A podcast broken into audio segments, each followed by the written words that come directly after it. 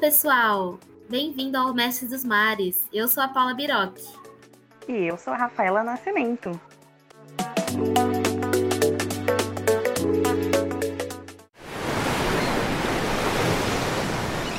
Fala pessoal, beleza? Aqui é o Arthur Campos, o editor do podcast, e eu vim aqui interromper o episódio de hoje para prestar uma homenagem. Eu, Paulo e Rafaela, os idealizadores do Mestre dos Mares, somos membros do LICO, Laboratório de Hidrodinâmica Costeira do IAUSP. E os convidados de hoje, por acaso, também são do nosso laboratório. Então sentimos obrigação de vir aqui prestar uma homenagem a um grande nome da oceanografia brasileira que infelizmente nos deixou no dia 10 de outubro de 2020. O nosso querido professor Belmiro Mendes de Castro Filho. Ele era um dos professores responsáveis pelo nosso laboratório, e a sua perca doeu muito na gente. O podcast Mestres dos Mares presta condolências a familiares e amigos, e que ele descanse paz aonde quer que ele esteja. Obrigado, galera.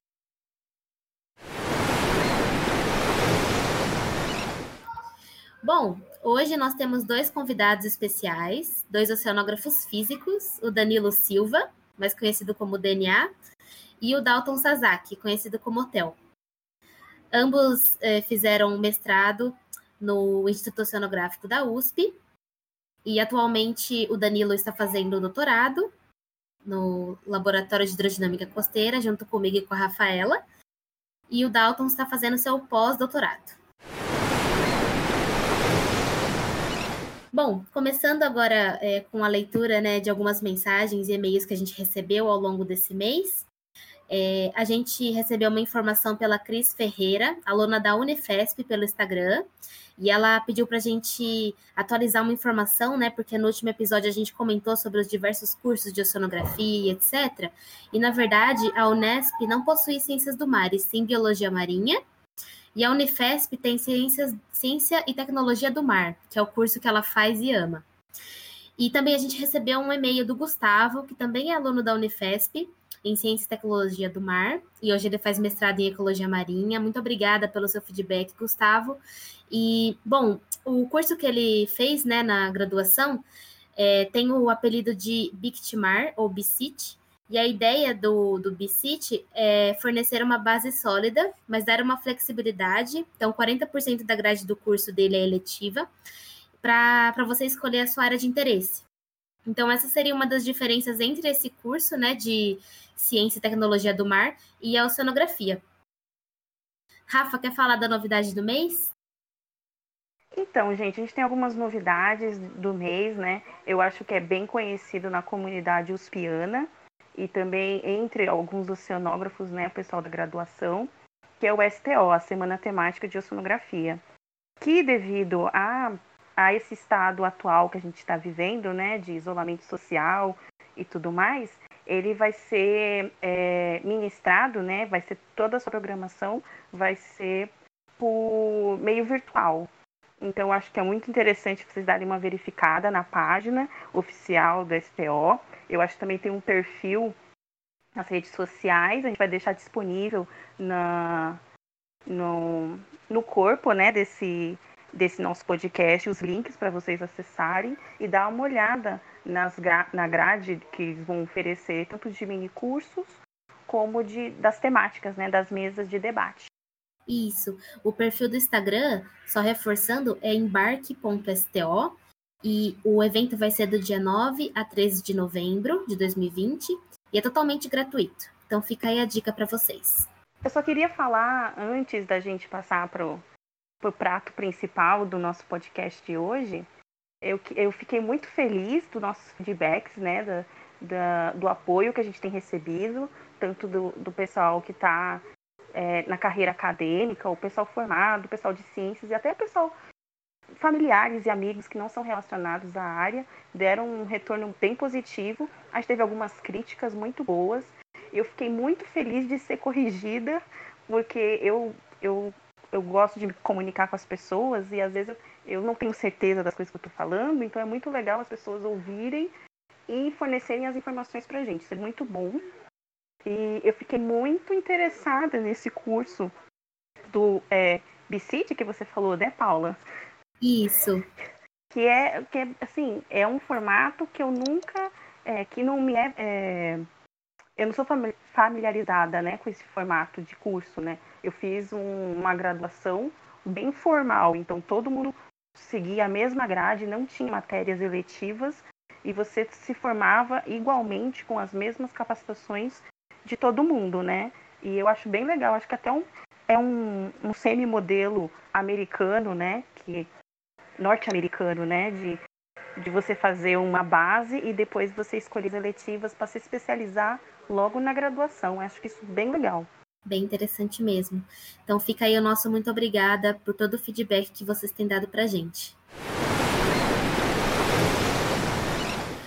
Agora, passando para a segunda parte do nosso podcast com os nossos convidados, gostaria de chamar o Danilo. Olá, pessoal, tudo bom? E o Dalton.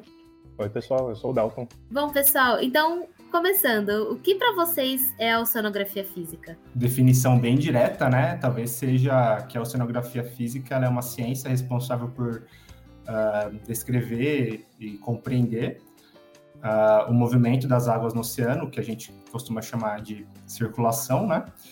Ela também investiga a distribuição das propriedades, né, como salinidade, temperatura e, e outras coisas na, na, água do mar, né? Acho que seria essa uma definição mais direta. E você, Dalton? É. Uma segunda forma de pensar em sonografia física é o fato dela não tá, não ser, não tá relacionada exclu exclusivamente ao oceano, mas também é, o papel dela em outras áreas da oceanografia, que ela é muito importante para a oceanografia eh, biológica, para a oceanografia geológica, e também para a própria meteorologia, né? Porque uh, na meteorologia, é, a gente tem a atmosfera, os, é, todos os processos atmosféricos acontecendo em cima da, dos oceanos, uh, mas eles interagem com o oceano, né? E são basicamente dois fluidos, é o fluido água né, no oceano e o fluido ar e essas duas coisas elas não são separadas. Então, a oceanografia física ela é meio que um ponto de contato entre o oceano e a atmosfera, mas também entre a biologia e a geologia e também a química. A gente não pode esquecer da química. Né? Então, vocês consideram que a oceanografia física ela pode ser tanto uma base para conhecimento de, de padrões e de evoluções de outras áreas, como biologia, química, geologia, mas também ela, é, além de ser uma base, ela também age como um link direto. Porque nada é independente no oceano, né? Você não consegue só estudar uma área sem incrementar com as outras. É mais ou menos isso? Sim, sim. É... A gente pode pensar, por exemplo, a questão da, das massas d'água que o Danilo comentou agora há pouco. Massas d'água são são corpos de água que têm uma salinidade e uma temperatura bem definidas, né?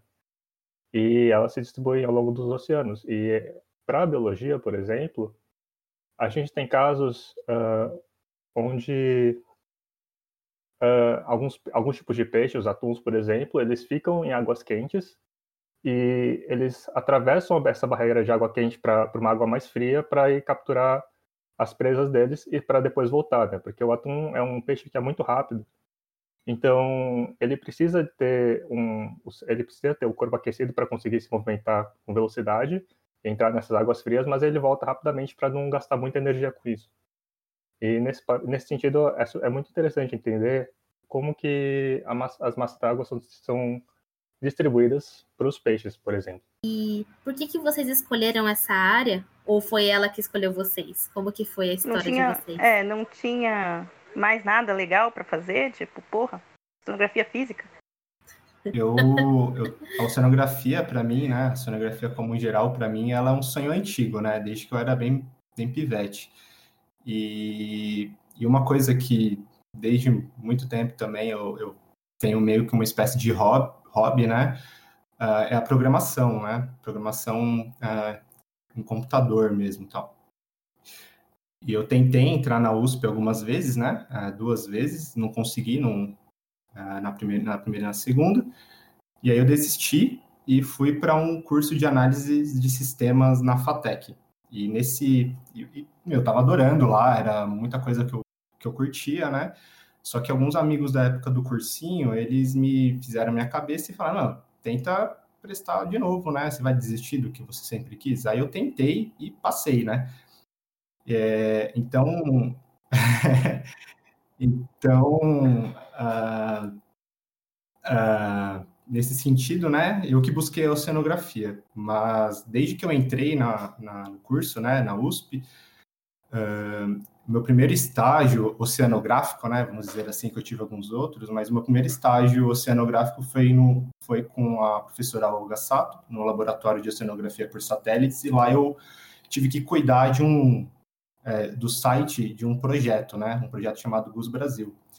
Então, eu estava fazendo aquilo que eu já sabia fazer um pouquinho, que era um pouco de programação nos sites, né? É, e, e, fazendo um link com a oceanografia, especificamente com a oceanografia física. E aí foi que eu fui percebendo que a minha experiência com programação seria muito útil na oceanografia física. Eu acho que isso foi me fazendo ter um, um, um flerte, né? Sei lá, tem uma paixonite pela, por essa área, e então, nesse sentido, eu acho que foi ela que me escolheu também. Então, para pergunta da Paula aí, eu acho que os dois se escolheram. Muito bom. E você, Dalton? Uh, ah, para mim, uh, a escolha ela foi um pouco mais indireta, né?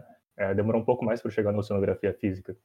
Eu comecei eh, os estágios na, durante a minha graduação no, nos laboratório, no Laboratório de Química Orgânica Marinha, do IOUSP. E eu trabalhei com a professora Márcia Bissego e a professora Rosalinda e o Hope Weber. Uh, e, com, e durante esses trabalhos, em um, certo, em um dado momento, uh, eu comecei a, a olhar para alguns indicadores, para algumas alguns compostos químicos que estão presentes nos sedimentos e que são ori oriundos de microalgas na, na coluna d'água, que uh, podem ser usados para se estimar a temperatura da superfície da, do mar, né? E a partir desse momento que eu comecei a trabalhar com isso, eu, eu achei interessante. Eu conversei, conversei na época com a professora Márcia uh, a respeito de trabalhar com sonografia física e tentar fazer um link entre essas duas essas duas áreas. E por causa disso, eu acabei eu comecei a trabalhar com a professora professora Ilana Weiner, com quem eu, é, eu trabalhei durante todo o meu mestrado. E posteriormente eu entrei para no laboratório de hidrodinâmica costeira e fui orientado pelo professor Belmiro Castro, né? É, com quem eu me formei, é, com quem eu consegui o meu grau de doutor. Então, mas em todo momento eu sempre gostei muito de oceanografia física, basicamente porque a matemática é muito interessante e ela é uma ferramenta muito, muito importante uh, utilizada para prever coisas, né? Então, por exemplo, a gente consegue prever daqui a dois dias como vai estar tá a temperatura do mar, eventualmente, porque a gente tem uh, modelos matemáticos que permitem esse tipo de, de análise. Então, eu sempre gostei muito de, disso tudo. E na opinião de vocês, qual seria a área de atuação de um oceanógrafo físico? Pode começar pelo Danilo. É, Poxa, eu acho que um oceanógrafo físico ele pode trabalhar em vários setores, né? Uh, desde a própria academia, né? Uh, mas como consultorias e até mesmo empresas de análise de dados, né? Que é algo que está muito em, em alta hoje em dia, né? É, eu acho que a experiência que a gente adquire enquanto é, se formando né, em oceanografia física no, na pós-graduação e até mesmo é, na graduação, eu acho que essa visão exata das coisas e a experiência em analisar dados de uma forma é, bem exatoide, assim, eu acho que ela além também, né, claro, da, da experiência com programação, porque pelo menos para mim eu não consigo é, eu não consigo desagregar a oceanografia física com uma programação. É, eu acho que isso dá base para um oceanógrafo físico trabalhar em muitos setores, né? Tanto a, como falei, de análise de dados, data science hoje em dia, né? Quanto em consultorias, seja em consultorias uh, de oceanografia ou de meteorologia. Uh, eu concordo com o Danilo, né? Ele falou basicamente o que, o que teria para ser dito a respeito da profissão. Uh, o oceanógrafo físico ele tem sim que trabalhar com, umas, com muitas ferramentas, né? Mas a, acho que a principal ferramenta realmente é a programação. Para quem não entende muito bem de programação, é, gente, eu posso dizer para vocês que a programação é uma ferramenta muito flexível que permite que você construa suas próprias ferramentas. Então você precisa fazer uma, você precisa de uma determinada função que faça algum tipo de conta para você. Uh, você não vai encontrar isso pronto em um necessariamente pronto em um software pago disponível para que esteja normalmente disponível para as pessoas. Então, às vezes você precisa construir suas próprias ferramentas usando toda todo a, toda a bagagem de matemática e física que a gente adquire ao longo do tempo. Então, sim, é uma, eu acredito que a sonografia física ela não só é versátil uh, nas, em, em, contato com outras áreas, mas também para o mercado de trabalho, né? Tanto que hoje é, eu tenho muitos colegas e amigos que estão na, tanto na academia como na, uh, na indústria privada, dentro do Brasil e fora, e eu considero que muitos deles são, são bem-sucedidos no, no que eles têm feito e, e é muito interessante o trabalho que está sendo desenvolvido falaram bastante né, sobre programação na oceanografia física. E a programação ela tem um potencial muito grande né, também em outras áreas. Então, por exemplo, na área de, de, da educação, ela pode funcionar como uma ferramenta para o desenvolvimento do raciocínio lógico, né, de crianças, jovens, adultos, etc. E também tem se falado muito em jornalismo, jornalismo de dados, né? Então, a programação tem sua importância é, muito alta, né, nessas áreas, além de muitas outras, né? Ah, eu queria até citar um caso aqui que eu acho, meu, sensacional, né? Essa, essa semana, se eu não me engano, saiu um artigo de astronomia, assim, fugindo totalmente do tema do, do podcast. Mas é, foram alguns astrônomos, eles é, montaram um código em Python, que é a linguagem de programação que eu e, o, por exemplo, o Dalton trabalhamos, Uh, eles montaram essa linguagem em Python e reprocessaram uma série de imagens de telescópios, né, se não me engano, do, de um observatório do Chile. E com esse processamento que eles fizeram usando programação, eles puderam é, ter algum, é, descobrir algumas evidências de que talvez é, tenha, é, tenha tido vida, é, alguma forma de vida em Vênus, né? Eu falei Marte, mas é Vênus. Então, cara, é muito sensacional uh, o poder da programação em si, né? E isso que você falou tá perfeito, Paula.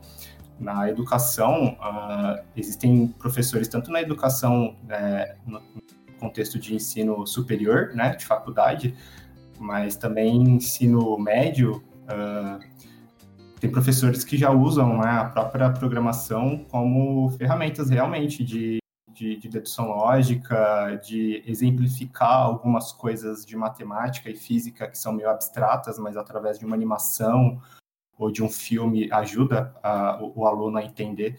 Então, eu acho que o potencial da programação é, é muito alto, assim.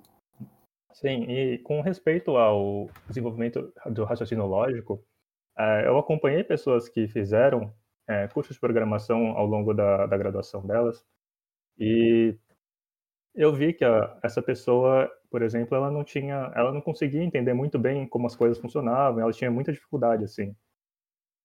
Mas depois de se esforçar e colocar tempo, e olhar para a programação e pensar, em um dado momento essa pessoa ela começou a entender a lógica das coisas e você vê a evolução da pessoa, sabe? Então você vê a evolução do pensamento lógico de uma pessoa e isso é muito legal. É, não é uma questão de ser burro ou ser inteligente, é uma questão de você sentar, trabalhar naquilo e saber que, que se você dedicar algum tempo, você vai conseguir melhorar e você vai conseguir ter um aprendizado muito interessante com isso. Uh, acho que é isso. Nossa, eu tinha uma coisa para perguntar. Eu tô segurando a minha fala para perguntar uma, um negócio para vocês, mas eu acabei esquecendo porque vocês estão falando sobre programação. Mas eu ai, acho ai, que o. É, é aquelas, né? Vocês bugaram o meu cérebro. Porque, assim, é muito misterioso, né? O pessoal falar, é muito misterioso o trabalho do oceanógrafo físico. E tem dois tipos de público, né? Quando você fala que é um oceanógrafo físico, ou oceanógrafa física, é, tem duas, dois tipos de pessoa. A pessoa que acha que você trabalha embarcado, estritamente embarcado, como marinheiro, né? Ai, saudade, queria. E a pessoa que acha que você trabalha somente num laboratório. Então o pessoal não consegue entender que o oceanógrafo físico, ele, ele é a combinação dessas duas coisas. Ele tem a coleta de dados e tem análise de dados, né? E o que é mais, que eu acho que é mais satisfatório na oceanografia física é de mexer com números, né? aqui estamos os quatro, né? Somos oceanógrafos físicos. Então a gente tem que puxar um pouco a sardinha para o nosso lado. E é satisfatório porque a matemática é uma ciência exata. Então, 2 mais 2 vai ser 4 em qualquer lugar. Tudo bem que tem números complexos, né? Então, tirando a parte dos números complexos, 2 mais 2 é 4. Não precisa, você não precisa demandar muita interpretação, né? Eu acho que eu tenho um pouco de preguiça de interpretar algumas coisas, né? Gente, me perdoa, galera da biologia, galera da química e da geologia. Vocês me perdoem, mas eu tenho dificuldades interpretativas de ver um dado e interpretar qualitativamente dados. O, o a matemática, para mim, essa história é por causa disso, né? E eu vou fazer um exposer agora, momento exposer, sobre programação. O que eu entendi é que o canto da sereia para os dois, né, tanto para o Dalton, para o Dalton foi essa, essa questão da, da, inter, é, da coisa multidisciplinar, né? Como um dado da química e da biologia estava dependente de um dado de salinidade ou de temperatura, ele ficou curioso e foi atrás. Para o Danilo, o que eu entendi, o canto da sereia foi a programação, que ele já gostava, ele sempre quis ser o cenógrafo, deixou de lado, mas depois ele conseguiu, perseverou, né? Nossa, já, eu teria desistido, tanto que no outro podcast eu falei que eu desisti de prestar federais por causa disso, é, públicas por causa disso, porque são difíceis de entrar. E perdi o fio da meada sobre o canto da sereia, né? E o exposer é, uma vez eu entrei no laboratório, assim que o Danilo, eu e o Danilo a gente começou o nosso contato, eu era muito nova no mestrado. E ele tinha acabado de fazer uma, uma rotina que ele abria, eu vou falar, eu, eu vou falar. Ele abria uma rotina, ele programou, ele não tinha nada para fazer no laboratório, ele tinha feito tudo. Feito tudo. Aí ele fez o quê? Aí ele fez uma rotina que lia o relógio do computador quando desse um determinado horário, essa rotina abria o site de legendas da série que ele queria pegar a legenda, baixava automaticamente, renomeava e punha na mesma pasta para ele poder assistir. Eu falei, Danilo, mas o que, que é isso? Aí ele, não, é mó legal fazer isso. Eu falei, não, deve ser legal, mas pô, mano. Tudo automatizado. Não é? Né? Quero, me quero me defender aqui rapidinho. É. Não é que eu não tinha fazer, mas é que eu passava o dia todo na faculdade e eu chegava em casa e queria assistir um seriado. Só que se eu fosse pôr para baixar, ia demorar muito. Então, e procurar o certo, né? Código pra... É, então eu fiz esse código para baixar para mim enquanto eu estava na faculdade. Aí sim eu chegava em casa já tinha tudo baixadinho, com a legenda pronta lá. E eu, assim, não é que você não tinha nada para fazer, eu falei que você já tinha feito de tudo. Tipo, em vez de fazer uma rotina, fazer um script para tipo, os dados dele, já tinha feito tudo, tudo para os trabalhadores. Ah, eu tenho tempo livre, vou fazer o quê? Vou fazer aqui uma rotina para baixar automaticamente uma legenda. Eu falei, meu, qual é o próximo passo, né? Fazer uma rotina para ligar um micro-ondas, tipo, fazer a pipoca. Quando chegar em casa, a pipoca tá feita. Hoje em dia existe. É, hoje em dia existe. Tenho medo. Tenho medo dessas, dessas inteligências artificiais. Bom, meninos, nossos oceanógrafos físicos, e como é que está sendo trabalhar na pandemia, trabalhar em casa? Ah, isso aí é pergunta boa. é, Para mim, assim, né? Tem alguns dias que são muito complicados e outros que até não é tão complicado assim, flui um pouquinho. Mas eu acho que o maior desafio que eu tenho tido, né, é, é encontrar o um momento de desligar do trabalho e, e relaxar, né, fazer alguma coisa diferente. Assim, quando a gente trabalha no laboratório, deu o horário de ir embora do laboratório, a gente pode, sei lá, ir praticar alguma atividade física, a gente pode sair com os amigos, né? Pode fazer qualquer coisa que te tire daquele ambiente do trabalho. Mas agora, nessa pandemia, você está preso dentro do ambiente de trabalho o tempo todo. Então, saber o momento de desligar tem sido muito difícil para mim. É assim, as pessoas é, no geral, né, acho que, tipo, ah, ele não me respondeu o meu e-mail, onde é que ele tá? Não, ele tem que estar tá em casa, porque tá todo mundo em casa, por que, que ele não tá me respondendo? Então tem essa, né, a, a, esse perfil, né. E para você, Dalton, como é que tá sendo? Ah, é, acho que complementando um pouco o que o Danilo falou, tem uma coisa até engraçada, assim, que a gente tem, que às vezes eu tô trabalhando é, muito cedo na manhã, eu mando uma mensagem, aí, aí uma pessoa olha para a mensagem e fala, mas por que você estava trabalhando nesse horário? Porque eu, a minha resposta é, é a pandemia, né? E também eu já recebi até mensagens do Danilo de uns horários muito estranhos, no qual ele estava trabalhando também. Então, realmente, o que ele falou de, de desligar é complicado. Mas eu acho que tem uma coisa muito legal que aconteceu com a pandemia, né? É que eu tenho colaborações com grupos é, fora da USP, da Universidade de São Paulo. Eu tenho uma colaboração com um pessoal na Universidade de Washington, né, com o pessoal de ciências atmosféricas, que e essa comunicação ela se estabeleceu melhor agora durante a pandemia, justamente porque eles não estão tendo reuniões presenciais. Então, toda quinta-feira à noite, eu me conecto com eles através de um aplicativo e a gente começa a conversar sobre ciência e sobre projetos, sabe? E também tem um outro grupo com quem eu tenho trabalhado, que é o pessoal da, da Universidade Federal de Santa Catarina, uh, e elas são, elas se autodenominam as Crab Girls, né? Elas são as as meninas dos caranguejos. E elas têm uns trabalhos muito interessantes com uh, caranguejos que vivem nas ilhas oceânicas no Atlântico. E recentemente elas entraram em contato comigo também, exatamente por causa da pandemia. E no e-mail, do corpo do e-mail, elas falavam: Olha, já que está todo mundo de pandemia, a gente está na pandemia, a gente resolveu re revisitar esse trabalho e a gente queria que e a gente queria checar a sua disponibilidade.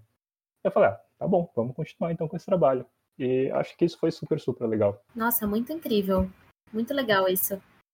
Coisas que você não faria se não, se não fosse a pandemia, né, de repente. É, é, talvez seja um caso um pouco mais raro, né, mas existem essas possibilidades também. É, quais dicas vocês dariam para quem quer seguir a área?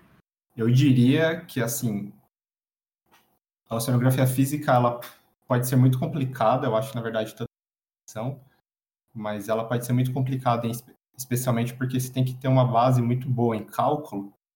É, e, e, muitas vezes a gente perde a vontade de estudar o cálculo, de entender as coisas, que é muito complicado, né?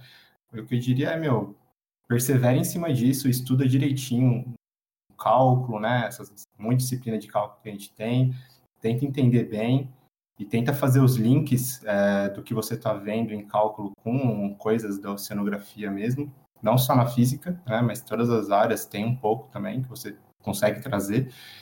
E, e, pra, e meu, a maior dica que eu dou é pratica bastante programação, meu. inventa coisa para programar, resolve um monte de problema com programação, porque eu acho que vai ajudar muito no futuro para resolver diversos problemas. E você, Dalton? Olha, é, eu acho que é sempre muito bom quando a gente consegue ter pessoas que têm mais experiência que a gente e que sabem mais do que a gente a respeito de qualquer coisa à nossa volta, assim. Uh, a gente aprende muito com essas pessoas, elas podem dar alguns caminhos das pedras para a gente, sabe? Então, uma coisa que, que você pode bater muito a cabeça por muito tempo, às vezes vai ser uma resposta que uma pessoa vai te dar em cinco minutos, em que você gastaria um mês para descobrir como funciona. Então, procurar pessoas que sabem mais que você é super importante. E com relação a todos esses cursos que o Danilo falou também, é, é, isso sim é, é realmente importante, mas hoje em dia existem tantas ferramentas, sabe? Tem YouTube, tem aplicativos, tem, tem o Google. O Google é um dos meus melhores amigos, aliás. É...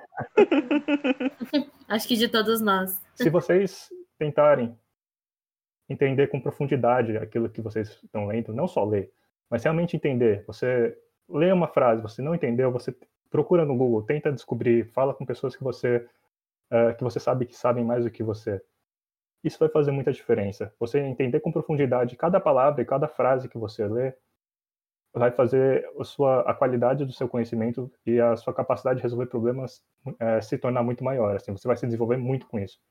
Então, acho que essas são as dicas. No meu Maravilha. caso, o meu mentor aí é o Dalton. meu, o meu mentor... E o Danilo é o seu mentor, Dalton? o Danilo é meu mentor também. a Paulinha também e você também, Rafinha, às vezes. É, vocês são bastante meus mentores, porque assim, o Danilo falou de, de estudar, de saber de matemática, tudo. Quando eu entrei, a, a minha graduação não era muito focada, não deu muito valor à matemática. Então foi bem raso. Então eu tive que correr muito atrás. A minha, a, eu tive a boa sorte, né, de ter colegas fazendo mestrado junto comigo todo mundo estudou junto, fez as coisas juntos e eu não sabia nada de programação. Então, o que eles sabiam de programação, o Danilo, os outros meninos do laboratório, eles passavam para mim. E foi tipo a prática mesmo. Eu anotava as rotinas, os comandos. Eu nunca tinha mexido em Linux. E eu anotava os comandos para ter o hábito de mexer num terminal.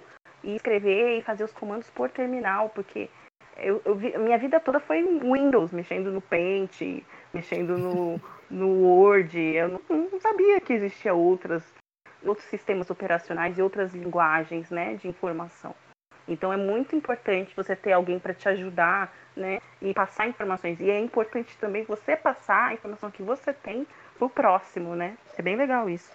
É, uma pessoa, uma pessoa que não conhece, que não conhece muito a nossa área vai olhar para a trabalhando hoje e vai falar: "Nossa, essa menina é um hacker". É uma hacker. É. A minha família entra no meu quarto, eu tô aqui com um modelo aberto, tá o terminal preto aqui aberto só tem linhas de comando escrito e tá rolando um modelo. Meu pai acha que eu tô na Matrix. Ele, o que você tá fazendo? Você tá desenvolvendo o quê? Falei, pai, eu sou um gênio. e eu, tipo, só abri, eu só abri um Gedit para ler um artigo só, entendeu? Não é nem nada muito complicado. Não, eu não posso também. Nossa, comentando aqui também da minha evolução, né? A gente sempre acha que, claro, a gente sempre tem é, coisas para melhorar, né? em relação à programação. Sempre dá para evoluir em alguma coisa, sempre. Mas comparar a Paula de, da graduação, que fez MAC, ficou em recuperação e passou ali com cinco bolas, e hoje em dia é muito louco. Você vê a, como você evolui rápido, né? Uma vez que você pega o raciocínio lógico, você consegue, né? Enfim, é, melhorar. E esses dias, faz um tempo já, Dalton, que eu, te mandei uma mensagem falando, ah, eu queria ser a rainha da programação. E você falou, não, mas você é a rainha da programação. tipo, comparada com outras pessoas, né, que ainda não, não, não tem esse conhecimento, nós, né, é, temos esse conhecimento. Tipo, a gente só às vezes não percebe, mas, mas a gente sabe. Sim. Aí, um comentário, só o meu último comentário a respeito de Python especificamente. Vou fazer uma propaganda aqui, né? Eu acho que Python foi a ferramenta mais importante que eu aprendi profissionalmente na minha vida. Ela e não somente porque é uma ferramenta gratuita e todo mundo usa, mas porque hoje se eu, se eu comparo a minha produtividade com o que eu faria, uh, às vezes eu, uh, com o que eu faria se eu estivesse usando outras linguagens, outras ferramentas similares, eu acredito que eu demoraria de quatro a cinco vezes mais para fazer qualquer coisa que eu faço hoje em Python. Talvez seja porque, porque meu nível de conhecimento seja avançado nessa linguagem, mas eu acredito que existem muitas vantagens realmente para essa ferramenta. Bom, pessoal, agora passando para a terceira parte do nosso podcast, a gente vai fazer uma sessão de eu já, eu nunca. Então vamos começar. É, eu já usei Google Tradutor para desempatar uma tradução de artigo. Com certeza, eu já. Sim, sim. Acho que o Google Tradutor também é um grande amigo de qualquer pessoa que está trabalhando com, com pesquisa, né? Mesmo que a gente entenda já bastante inglês. Com certeza. É, eu já fingi que não queria café para não precisar fazer o café. Eu nunca, nunca fiz isso. Você nunca fez Olha, o café. Rafinha, ah, devo dizer que foi a Rafinha que escreveu essa parte. Ó, tudo que eu escrevi, eu escrevi esse quadro. Tudo que eu escrevi nesse quadro, eu já fiz. Então, Principalmente o Danilo, ele olha para mim quando eu sento na cadeira. Do... Eu acabo de chegar, ele senta e pergunta para mim e fala assim: café? Aí eu penso: hum, ele está perguntando se eu quero café ou se eu vou fazer café. Aí eu falo que não, a maioria das vezes. é, vamos lá. Eu já pus fone de ouvido para não ser incomodado. Eu já. Ah, eu trabalho assim. Olha, eu nunca fui muito adepta do fone de ouvido, então geralmente eu trabalho sem até. Eu prefiro trabalhar sem também. Inclusive, eu usei fone de ouvido pra, porque a Rafinha estava conversando com uma amiga nossa de Porto Alegre, que não vai ser, cujo nome eu não vou falar aqui agora. Ai, coitada. Eu já sei quem é. Ó, em nossa defesa é que a gente fala muito e a gente fala alto. Mas aí vocês falam, ó, tá falando demais, a gente fica na nossa. Ela não obedece, mas eu obedeço. Eu adoro as duas, eu adoro boazinha. as duas. Bom, mas quanto a isso, eu também tenho uma. Escrever um, papelzinho é, dizendo assim, é, sei lá, pós-graduando em desespero, não perturbe, pra ninguém falar comigo durante o dia, porque eu tava, meu, perdendo os cabelos para terminar meu mestrado. Eu lembro disso. Na falta de um fone de ouvido, nada como um post-it na cadeira. Na melhor da hipótese, os dois. E vocês já chorar- choraram nota para pegar exame? Para não, opa, para não pegar exame? Chorar nota para pegar exame é ser osso, né? Não, nunca. Eu, nu- eu nunca fiz isso. Eu sabe? nunca fiz isso. Mas um um professor meu já me ofereceu, já falou o seguinte para mim. "Ah, você quer colocar sua nota para 4.9 para você ficar de recuperação e tentar uma nota melhor? Sério. Aí eu respondo, E o que, que você escolheu? eu respondo, eu tô indo viajar. Não ligo para essa mancha. Uma pequena mancha. E, bom, é, eu já esqueci a chave do laboratório e fiquei para fora. Essa aí, eu vou ter que dizer que já aconteceu comigo algumas vezes. Eu já esqueci o carro, a chave até, a a chave do carro até no contato. Eu tenho, eu, eu nunca, eu já esqueci. Mas eu tenho uma história para contar que não é minha nesse caso. Você quer dividir isso com a gente? Com certeza. muito tempo atrás, muito tempo atrás, eu e a senhora Paula estávamos na graduação ainda. A Paulinha decidiu usar o computador da biblioteca para fazer um trabalho da faculdade. E nessa época, ela deixava a chave da casa dela no mesmo chaveiro que o pendrive que ela usava. Putz, Aí, num dia muito chuvoso, ela terminou o trabalho e foi embora para casa. Só que ela deixou a chave de casa lá no, lá no IO. No pendrive plugado no computador. Foi muito triste. Mas foi divertido pra gente. ai, coitada. Eu já esqueci, é, eu já esqueci a chave do laboratório para fora do laboratório de noite. E aí eu levar um susto do vigia abrindo a porta para avisar que a chave estava pro lado de fora.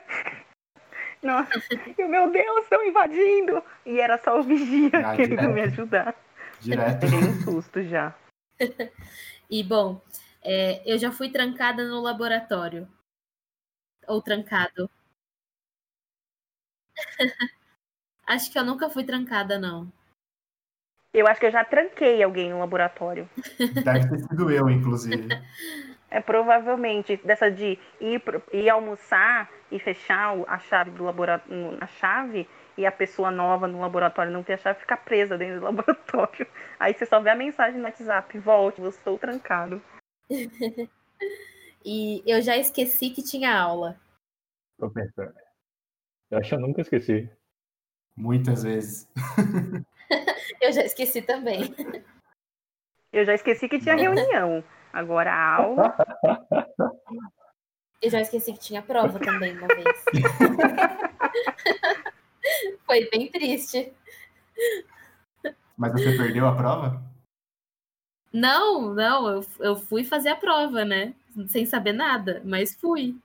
Ela chegou lá, você chegou lá, sentou esperando uma aula, de repente o professor começou a distribuir um monte de folha, né?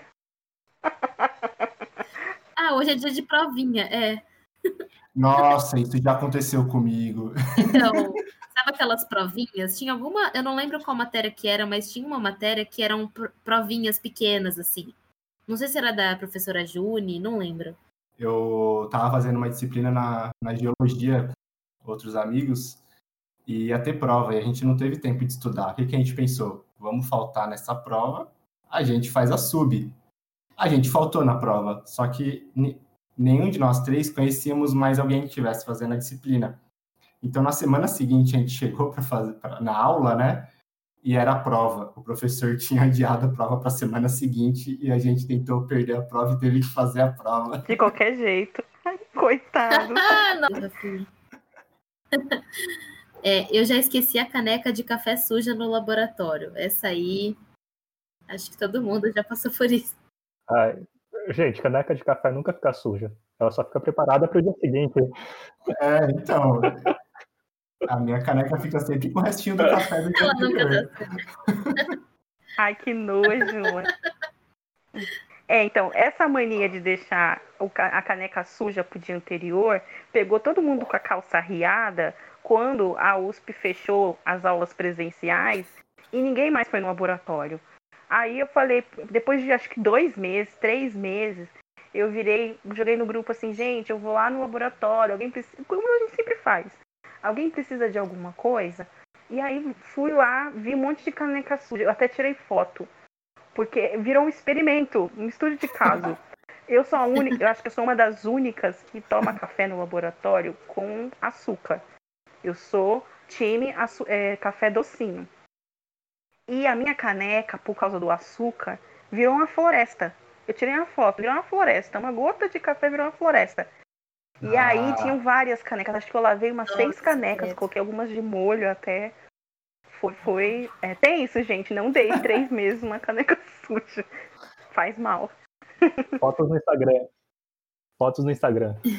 É, tem fotos no Instagram. Vou mandar a foto até. É, eu já desliguei o computador enquanto rodava um modelo. Infelizmente. Hum. Toda semana. Né? Risadas de desespero. Essa semana eu fui no laboratório é, pegar alguns documentos que eu precisava. Aí eu resolvi reiniciar o computador que eu uso, né? Que eu acesso via remota aqui de casa. E eu esqueci que tinha coisa rodando. Putz. E era um modelo também. e ele tava rodando há alguns dias. Putz. Não, e quando você desliga o computador do coleguinha e o coleguinha está rodando o modelo, aí esse dói. Nossa, isso acho que nunca aconteceu comigo. É. acho que eu ia, acho que eu iria lembrar. Isso já aconteceu. É. Isso acho que aconteceu comigo, mas eu acho que desligaram a minha máquina. Acho que um dos meninos, não sei se foi o Pedro, o Thiago, os meninos que faziam mestrado comigo no mesmo laboratório, eu não sei que estava rodando algum modelo ou eu estava usando uma máquina emprestada e estava rodando um modelo. E aí a, a, tela entrou em descanso. E aí a pessoa entrou no laboratório, viu a tela em descanso falou, ah, vou desligar, porque esse computador é ligado. E desligou. E meu modelo estava rodando lá. É triste. Nossa. Tão triste quanto cai as, o sinal da máquina remota. E você perde Isso também é triste. a rodada. Isso já aconteceu comigo, inclusive essa semana. Aí, ó. Dificuldade de trabalho na pandemia aí, ó. volta, volta os quadros. Bom, gostaria de agradecer a presença aqui do Danilo e do Dalton com a gente. É, muito obrigada por essa conversa que a gente teve hoje. Vocês querem falar mais alguma coisa? Querem acrescentar? Ah, a gente que agradece pela oportunidade, Paulinha. Foi muito legal estar, estar aqui com vocês e ter essa, essa conversa, né? Sobre cenografia e sobre laboratório e tudo mais. Ah, eu também agradeço aí a oportunidade. Foi bem divertido. Tava muito nervoso no começo, mas meu, só foi mais um dia conversando com você. Então foi super tranquilo. Legal. Obrigada, meninos, por toda essa conversa. Obrigado também ao Arthur Campos, nosso homem misterioso por trás do, do podcast, que está nos ajudando também, nosso colaborador invisível. Muito obrigada, Arthur. E é isso aí. E é isso, gente. Nos vemos no próximo Mestre dos Mares.